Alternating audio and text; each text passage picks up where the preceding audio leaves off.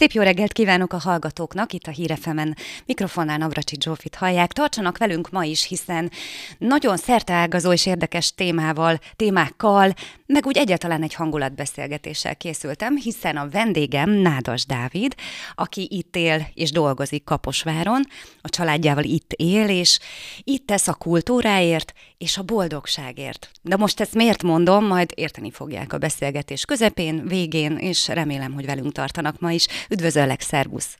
Szia, köszönöm szépen a meghívást. És tegeződünk, mert hát hadd áruljam el, nem titok, mi iskolatársak, csoporttársak voltunk főiskolán, tehát innen is ered a közös érdeklődési kör, hiszen főállásban te nem szakadtál el az egyetemtől. Mit lehet róla tudni? Most éppen főállásban mit csinálsz?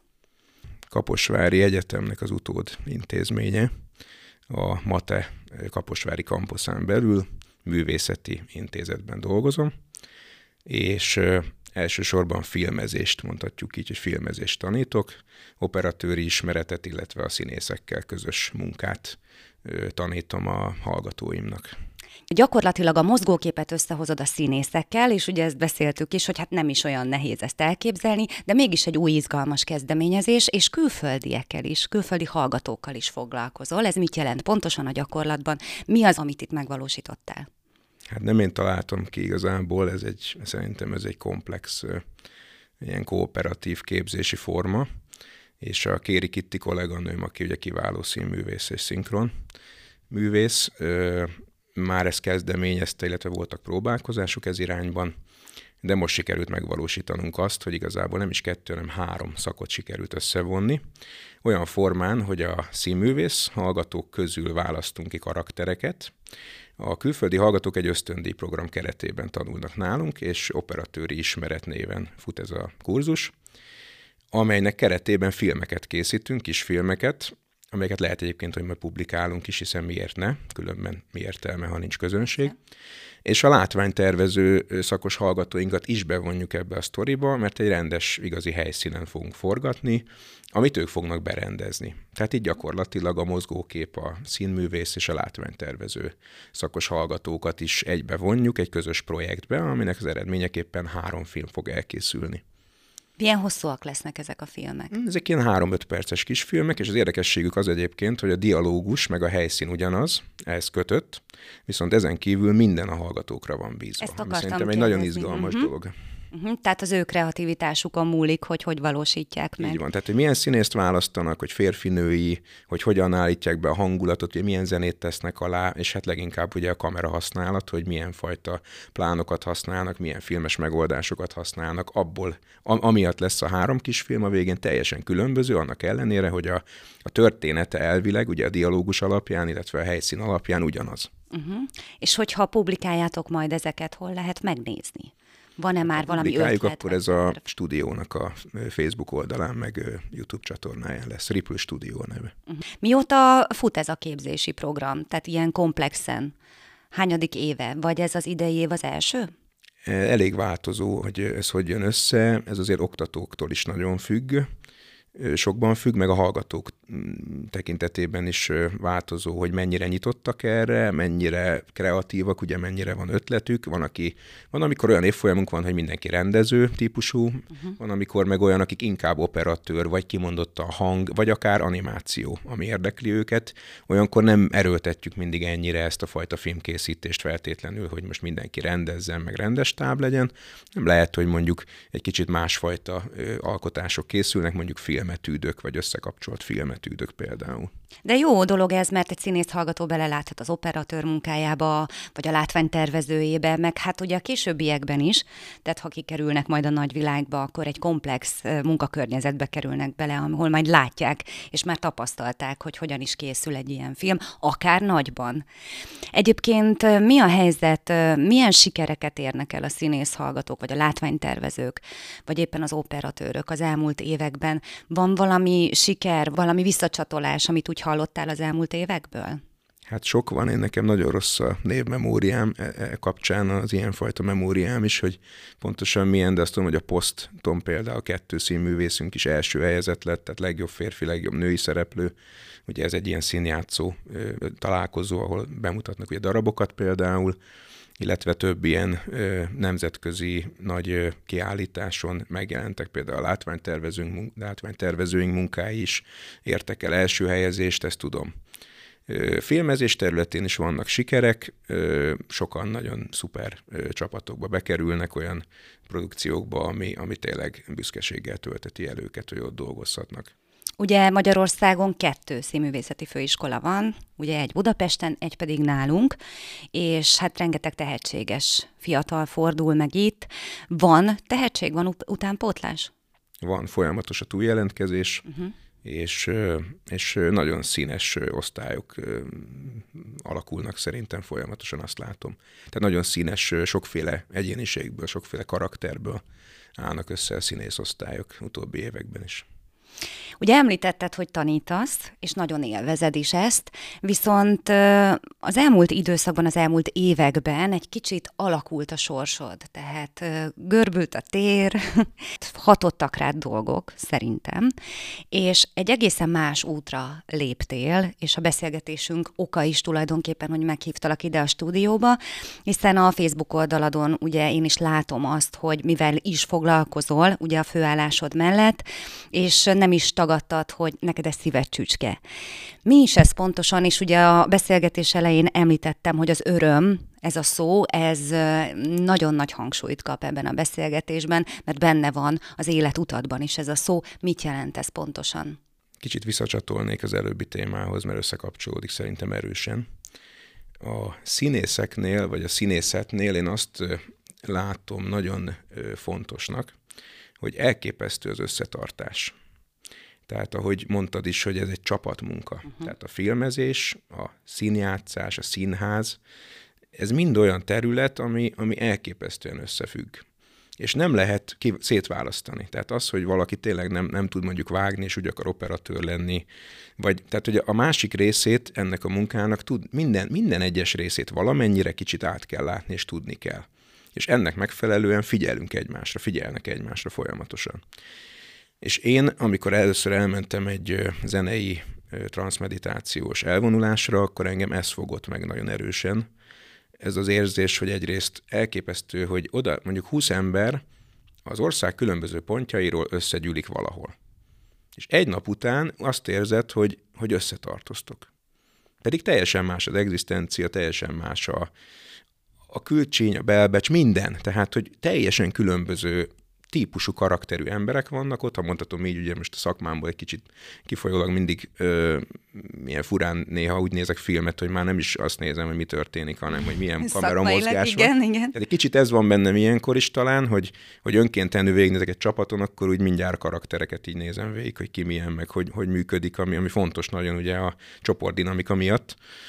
De hogy tényleg elképesztő érzés ez, hogy, hogy, hogy, hogy össze tudtok tartozni, és egymás segítve, de leginkább elfogadva tudtok Ezt létezni. Tehát, hogy elfogad, elfogadjátok egymást kölcsönösen, és megpróbáltok, a, megpróbáltok együtt örülni, most mondhatjuk így. Tehát, hogy azért, azért jövünk össze, gyerekek, hogy itt most jól érezzük magunkat. És az elfogadás az abszolút kulcsa. Ennek. Ez abszolút kulcsa, mert én azt gondolom, hogy a világon egyetlen dolog van, a szeretet, ami előre tud mozdítani bármit. Ahol nincs szeretet, ott annak a hiánya van. És ha innen nézzük, akkor az elfogadás a legalapvetőbb. Az elfogadás maga a szeretet igaziból. Azt mondtad, hogy egy alkalom után is lehet érezni azt, hogy eltöltesz egy napot ezekkel az emberekkel, hogy összetartoztok. Lehet egy vadidegen embert megszeretni? Vagy szeretni akár egy ilyen alkalommal? Lehet mert a szeretetnek nagyon sok formája van, és csak azért kérdeztem ezt, mert mondtad, hogy, hogy a, szeretet mozdít előre mindent, és ilyenkor óhatatlanul mindenkiben az rémlik fel, hogy jó, szeretem az édesanyámat, szeretem a páromat, szeretem a gyermekemet, de te valamiért, én úgy érzem, meg úgy gondolom, meg szerintem így is van, hogy ennél egy kicsit nagyobb dologra gondolsz. Tehát, hogy olyan szeretetre, ami egy kicsit úgy kicsit magasabb szintű, és ami a, a világot is előre tudná mozdítani, és hogyha bennünk megvan, akkor akár vadidegeneket is megszerethetünk, úgy, ahogy van, bőrszínétől függetlenül, magasságától, korától függetlenül. Erről szól gyakorlatilag ez a történés, vagy ez a, nem tudom, hogy itt a transzmeditációs... Azt csak így mondtam, hogy mi is azt tartunk, és Ölvedi Gáborról van szó egyébként, nem titok, sőt, nagyon hálás vagyok neki, hogy segített elindulnom az úton ő elvonulása után jött nekem ez az egész sztori az De mit jelent az az elvonulás? Mit jelent az, hogy ő elvonul? Az elvonulás az azt jelent, igen, ezt, ezt akartam mondani, hogy igazából a, az, tehát semmi nagyra nem kell gondolni egyáltalán. Ez egy puszta szeretet. Az annyi, hogy nem a hibát keresed, szerintem. Ez egy óriási fordulat. Tehát az energiát úgy lehet átfordítani, ha azt mondod, hogy nem a hibát keresem ebbe a dologba, amit előttem van, hanem megpróbálom esetleg még a jó oldalát is nézni. Mert mindenkinek van jó oldala, most ha emberekről beszélünk. Tehát nagyon egyszerűen arról van szó, hogy ugye sokan azért látják ezt ilyen szekta jellegű, vagy ilyen visszacsatolásokat is kapok sokszor, hogy én például mindenkit meg akarok téríteni. Azt akarom, hogy mindenki doboljon, mindenki jöjjön jurtába. Ez egyáltalán nincs így. És azért látják valószínű így, mert hogy a szeretet hogy nyilvánul meg, az események végén általában megöleljük egymást, és úgy köszönünk el. Na most ez sokak életében nincs így, ugye? Tehát nagyon sok ember az nem is ölelkezik, meg nem, nem kapcsolódik így a másikkal, pedig én azt gondolom, hogy, és ez egyébként alá is támasztott kutatások alapján, hogyha a két szívcsakra összeér, és mondjuk 20 másodpercig vagy fél percig legalább tartod az ölelést, és nem mindjárt elhúzod magad, akkor egy nagyon szép energia spirál, vagy energia áramlás kezd el kialakulni. De hát ez érezhető nyilván. De a lényeg az, hogy, hogy egyszerűen tök idegen emberként odamész valahova, és ez lehetne egyébként sakszakkör is, tehát bármi, nem ez a lényeg szerintem feltétlenül, hogy mi, mi az, ami miatt odamész, és sokan nem is azért mennek oda például, hogy zenéjenek. Bár ez, ezek alapvetően zenei, meg hangszeres, meg ütőhangszeres elvonulások, és annyi, annyi történik, hogy elkezdünk együtt csinálni egy folyamatot, és a csoda az pusztán annyi az egészben, főleg a mai világban, hogy ott abban a jelen pillanatban vagy. És ezt én, én örülök neki, hogy ez egyre többször előjön, úgy látom így legalábbis, ahogy olvasok cikkeket, meg nézelődök a neten, hogy a mostban lenni.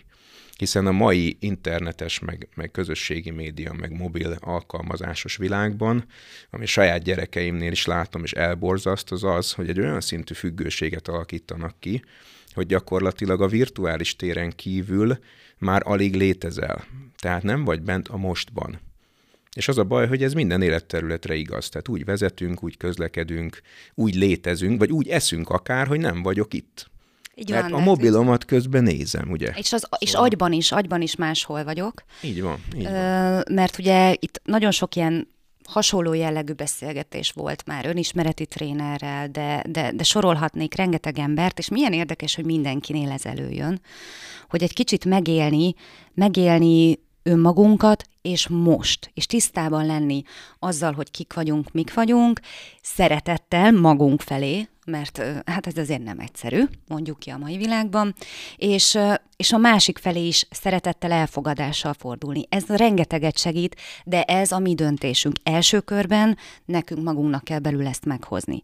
Aztán, ha így csatlakozunk egy olyan csoporthoz, ahol szintén ilyen emberek ilyen szándékkal gyűlnek össze, akkor az, az világrengető tud lenni.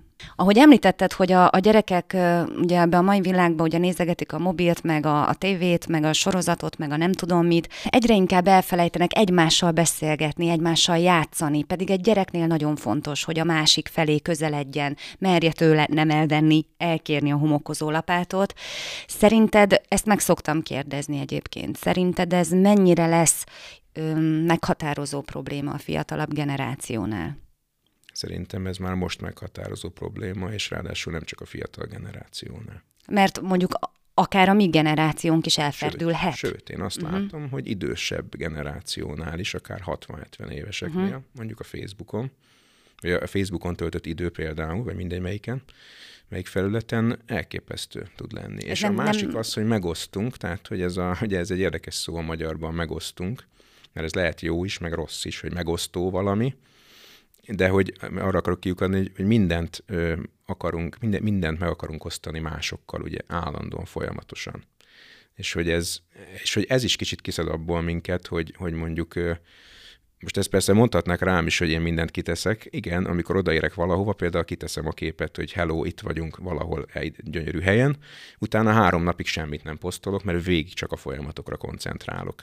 És legfeljebb a végén egy utolsó csoportképet szoktam kirakni, és csak azért mondom el, hogy nem, nem, tehát hogy én is benne vagyok ebbe, persze valamennyire, de hogy mondjuk az, hogy például mit főztem, és nem tudom, hogy éppen most a kis cicám eszi a kaját, és ettől kezdve minden egyes élettörténést egy nap kitegyek, azt nem érzem a magaménak, és szerintem ez egy, ez egy nem jó irány, mert ez már, amit te mondtál, az egy menekülés, egy elmagányosodás. Abba, abba keresi a, a támaszt, hogy high like uh-huh. jön, a, hogy visszacsatolnak-e odaírják-e az XY ismerős, akivel lehet, hogy ma tíz éve nem találkozott, odaírja hogy jaj, de cuki a cicád, vagy de jót főztél Marikám, miközben nem a Marikája, és baromira nem érdekli, hogy mi történik. Szóval, hogy kicsit ez, ez az érzésem, és az a durva, hogy ez nem csak a gyerekeknél, a gyerekeknél azért hatványozott a probléma szerintem, mert ők még befolyásolhatók. Uh-huh. Tehát nálunk még nincs meg az a fajta, hát jó sok felnőttnél sincs meg nyilván az a tudatosság, hogy azt mondja, hogy oké, okay, köszi, én ezt nem kérem, én teljesen mást akarok csinálni, de hogy ez biztos, hogy ez egy nagyon rossz irány. És egyébként visszacsatol csatolnék megint, még eszembe jutott az előző téma kapcsán, nagyon fontos, hogy ugye mitől egyedi ez az esemény, hogy elvonulás? Az attól, hogy egy védett térben vagy. Tehát, hogyha egy hiteles ember tartja, akkor ő tartja a teret, így hívjuk, vagyis egy védett térben történik ez a kapcsolódás az emberek között, és ezért érzik azt, hogy ott önmaguk lehetnek. És ezért önismereti elvonulásnak hívjuk a legtöbbet, akik, amiket mondjuk mi tartunk, mert hogy, hogy ott bizony előjönnek olyan dolgok, amiket megenged magának uh-huh. az az ember, hogy előjöjjön. Ő tudja, hogy valami nagyon rossz neki, valamelyik életterülete, akár konkrét problémája lehet, betegsége is, de általában nem tudják, és ott jön elő. Uh-huh. Mondjuk egy transzlégzésnél például, amit a feleségem tart, Szonya, egy olyan belső blokk, vagy egy olyan fajta akár születési vagy gyerekkori trauma, vagy akár előző életes trauma, ami feloldódik. És ezzel dolgozni kell. Ezzel dolgozni kell. Ezt nem lehet így hagyni, hogy felhoztuk, és akkor jaj, de jó, itt a probléma, és akkor szia, menj haza, hanem ezzel dolgozni kell, de hogy ez egy védett tér. És ezzel szemben, az, most a másik téma, amiről beszélünk, a az, Facebook in, az nem internet az. az nem egy védett nem. tér. Nagyon nem. Főleg egy gyereknek. Uh-huh. De, de mondhatnám a TikTok, meg a nem tudom, aki gyerekeim is, amiket néznek, néha én el vagyok borzadva el vagyok hmm. borzadva, és szenvedünk, szenvedünk ezzel, hogy ezt hogyan lehetne valami olyan mederbe terelni, ami, ami megoldás lenne erre, hogy én is nyugodt legyek, meg, meg talán ő se váljon olyan szinten függővé, hogy majd értékes életet élhessen. Uh-huh. Hát talán az lehet a szülő felelőssége, vagy hát kivédeni nem lehet, mert ez, ez vesz minket körül. De hogy megoldás lehet az, hogy a gyerekben, már a gyerekben erősíteni az önismeretet? Tehát az én képet megerősíteni sziklaszilárdan? Hát inkább úgy mondanám, amire én törekszem, ugye abból indulok ki, amióta apa lettem, hogy csak a minta. Én azt érzem, hogy csak a minta az igazi. A minta nevel, vagy ezt tud, de ez is hosszú távon, szóval ez nem így működik, hogy Persze. tehát az, hogy most én milyen mintát mutatok 12 éve a kislányomnak, vagy 9 éve a kisfiamnak, az egy dolog, lehet, hogy majd 15 vagy 20 éves korától kezd ez a minta megjelenni az ő életében, uh-huh. de akkor is ebbe hiszek, hogy ez így van. Igen. Én azt gondolom, hogy mi például azzal, hogy rejkisek vagyunk, meg így gondolkozunk, ezzel tudunk adni egyfajta ilyen Mit alapot. az, hogy rejki? Mert egyébként erre a szóra rá akartam kérdezni. Igen, hát a rejki, én a rejkivel indultam el az úton 2010-ben, az önismereti utamon mondjuk így. Ö, egész addig... Ez egy gondolkodásmód? Hát én, számomra életforma, életforma. igaziból. Számomra életforma, de alapvetően úgy hívják, hogy kézrátételes gyógyítás. Tehát ez az életenergia, az egy energiának a csatornázása. Ez azt jelenti konkrétan, hogy koronacsakrán keresztül befogadjuk, és a két kezünkön adjuk tovább a fényt. És mielőtt itt bárkit varázslásnak vagy bárminek gondolná, azt azért mondjuk el, hogy ha már itt az orvos tudományjal szembe állítana bárki minket, tudományosan bizonyított hogy a, az emberi testet gyakorlatilag ugye energia működteti, Ez tehát energiából állunk, energiát bocsátunk ki, és energiát veszünk fel. Ez tudományosan bizonyított tény. Na most akkor ezek szerint ez a, a rejki maga ezeket az energiákat öm, lokalizálja, használja fel tulajdonképpen, vagy irányítja? Hát inkább úgy fogalmaznék, hogyha mondhatjuk azt, hogy egy lélek vagyunk, mondjuk, tegyük föl, így mindannyian, akik létezünk a Földön. Ez a kollektív tudat? Mert ilyenről is Nem, nem tudatnak hívnám, ez egy sokkal tisztább energia. Tehát ugye hm. értem, hogy a, a tudat az egy másik szint, a, az energia maga az egy, egy energiamező, mondjuk így, uh-huh. egy erős energiamező, egy lélekmező, lélektér, amik mik vagyunk, és ugye a, a teremtő magból, akármi is legyen az, vagy hívhatjuk Istennek nyugodtan, vallás függetlenül teljesen. Vagy ki, ahogy vagy, vagy bárminek így, így van. van. Ez teljesen szabad dolog, én így gondolom. Ö, onnan meghívjuk ezt az energiát, hogy mi ezt áramoltathassuk. Tehát nem a saját bioenergiánkkal dolgozunk, hanem egy felsőbb erőnek az energiájával. Uh-huh. És ez pusztán úgy, úgy történik egyébként, hogy apa fáj a fülem, jó, gyere ide, megrejkizem. Ráteszem a kezemet, érzem, hogy áramlik az energia, ameddig áramlik, addig rajta hagyom, utána elveszem, és elmúlt a fülfájás. Ezt lehet tanulni? Persze, hát mi tanítjuk, hát tanfolyamon uh-huh. tanítjuk, persze. Uh-huh. Abszolút. Ez nem egy, nem egy ördöngösség, mondjuk így. Igaz az, hogy a minket körülvevő természetnek is van energiája? Hú, ami... hajaj, hajaj. Szokták mondani, tudod, hogyha bármi bajod Kimész van, az erdőbe, és ölej meg egy fát. Elképesztő energiákkal találkozol. Igen. Sőt, vannak erőhelyek, hát például a napi egyenlőség, meg a napforduló szereket, amiket tartok, mindig igyekszem erőhelyeken tartani kint a természetben, ahol különösen összpontosul valamiért egy erős rezgés. Uh-huh. Vannak negatív energiák is? Hogyne, persze. Ebből sajnos elég sok van. Van, van, igen. És mennyit generál ebből a mi tudatunk? A hozzáállásunk, az, hogy hogyan éljük az életünket? Hát ez egy nagyon jó kérdés.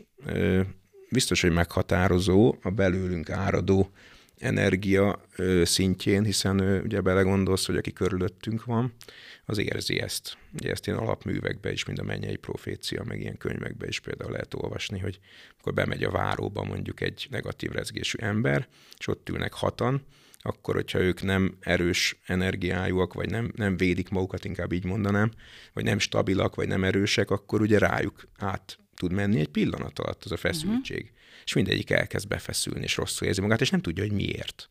Én például erre is használom a reikit, és nagyon jó. Hogy a reiki az ugye, mivel nem a saját bioenergiám, azt én tudom adni. Uh-huh. És amikor a boltba például körülvesznek hering módon az emberek, akkor így érzem, hogy így szívják szépen az energiát, és így marhára nincs rám hatással, hogy bennük milyen probléma van például. Szokták mondani, hogy energiavámpír. Igen, Akkor ez, ez egy létező abszolút, fogalom. Ez konkrét, nagyon jó Én szóra. szoktam érezni ilyet. Nagyon jó szóra, és nagyon-nagyon erőteljesen használják, de egyébként a gyerekek is azok valamilyen szinten, Igen. persze nem negatív értelemben, ugye amikor valaki mondja, engem mindig ölelgetnek a gyerekek, és akkor az nem azért van, mert szeretik feltétlenül, hanem szívják. Nem azért, mert szükségük van az energiára, és ösztönösen, mint a macska például, ugyanúgy, hogy hozzád bújik. Ezt akartam mondani, így akartam mondani egy példát. Nekem volt egy kiskutyám, nem volt olyan pici, de én egy idő után lelettem tiltva az állatorvosról, tehát én nem vihettem állatorvoshoz, mert akár tehát nagyon jól viselte életem, tehát megkapta a szurit, tényleg egy hangja nem volt, de mindig befeszült, meg mindig azért sírt, meglátta a bejárati ajtót, már tudta, hogy hova megyünk, és egyszer nem tudtam elvinni, és édesapám vitte el, és fel is hívtam nagy izgatottan, jaj, hát hogy viselte a kutya? Mi hogy viselte? Hát még örült is, meg még csóválta a farkát, meg hát mondom, de ez hogy lehet? És mondták, hogy a kutyák, főleg ugye úgy közvetlenül a gazdájukkal nagyon-nagyon szorosan kapcsolódnak, rettenetesen érzik ezeket az energiákat, és szó szerint, hogyha én befeszülök az állatorvosi rendelőbe, akkor ezt ő átveszi. És apukám abszolút nem törődött azzal, hogy most állatorvoshoz menek, tudta, hogy egy sima oltásra nincsen semmi probléma, és nem volt benne ez a feszültség, a kutya pedig abszolút boldogan, még csak meg se érezte, föl se vakantott, azóta le voltam tiltva az állatorvostól, és nem, tehát nem volt ezzel semmi probléma, akkor ez a fajta energia, amit az állatok ösztönösen is éreznek, ez a, ez ami, ami, ez a nagyobb rendű energia? Szerintem a, lehet a simán a te energiád is, tehát uh-huh. mert azt is tudja szívni, úgymond, vagy tehát, hogy érted, hogy Csak az hogy, az, hogy ők érzik, ők jobban megérzik. Hát szerintem magát a szeretetet érzik uh-huh. egyébként. Uh-huh. Illetve a félelmet, mert az jó példa. Mert ugye az ellenpólusa mondjuk vegyük a félelmet, amit nagyon érez, egy kutya általában nagyon megérez. Uh-huh. Hogyha valaki fél, akkor egyből támadásba lendül, ösztönösen. Pedig, pedig nem akarja, nem akar semmit csinálni vele az ember, csak fél tőle. Uh-huh de a szeretetet ugyanígy megérzik, amikor így erőteljesen megsimítasz egy kutyát, akit még soha az életben nem láttál, legalábbis én így szoktam lenni, és akkor így odabújik és leül mondjuk. Hát ez itt tök jó érzés.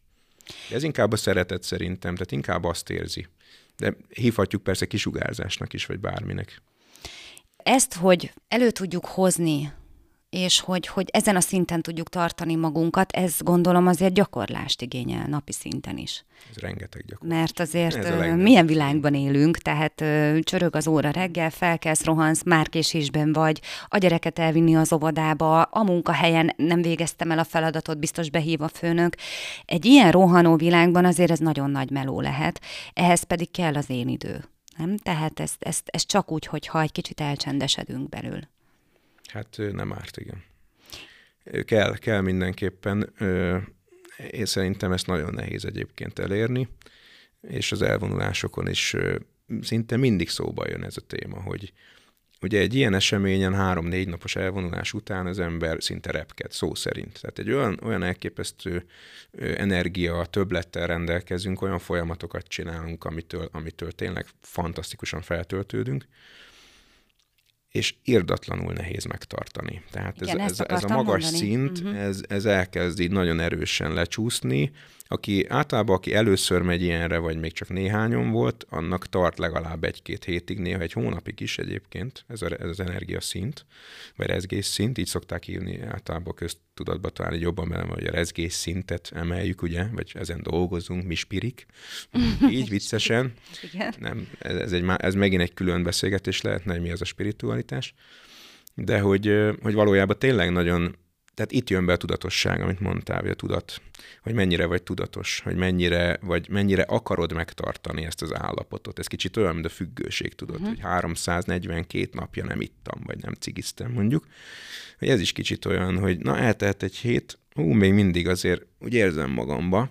Hát most már nem, nem megy úgy azért napi szinten mondjuk, hogyha valaki ilyen helyzetben van, hogy egy hete volt mondjuk egy elvonuláson, valószínű már nem tudja ugyanúgy élni a, a napjait, mint, mint másnap, amikor hazamegy, és még úgy érzi, mintha három ganja után lenne, de hogy, de hogy mégis azért ott van, ott van valahol valamennyi, tehát ez az a lényeg, hogy mindig minden egyes ilyen esemény, amit önismeretre fordítunk magunknak, vagy megengedjük magunknak, hogy maguk, magunkkal legyünk, ugyanis ez is érdekes, hogy én ezt is én időnek nevezem. Tehát, uh-huh. hogy Igen, egy ilyen elvonuláson ez én idő. Hiába Igen. van ott még 20 ember, és egyébként nagyon sok ilyen komment jött, ez érdekes számomra, hogy írják azt nekem, hogy aki nem, nem valószínű életében nem volt ilyen egyébként, hogy, hogy én nekem az az elvonulás, hogyha én egyedül valahova elmegyek és nyugiba vagyok, Engem hagyjanak ezzel békén, hogy itt csapatba meg, mert nem is értem, hogy ez egyáltalán meg mi. És hogy, hogy igazából ez ezért van, mert hogy nem, nem értik azt, hogy mennyire más, amikor, hogy hogyan lehet úgy egyedül lenni, vagy magunkban lenni, hogy közben egy hogy elfogadó mégsem. közösségben igen, vagyunk. Igen. Ugyanis van olyan,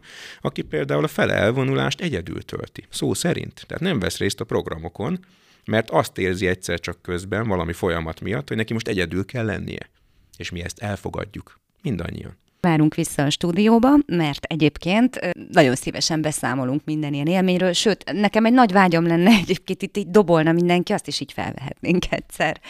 Nádas Dávid volt a vendégem, aki egyébként ugye itt a Matek Kaposvári kampuszán a művészeti karon oktató, viszont egy új útként az örömzenélésben találta meg a jövőt, és küldetésként tűzte ki maga elé, hogy közösséget építsen a zene erejével.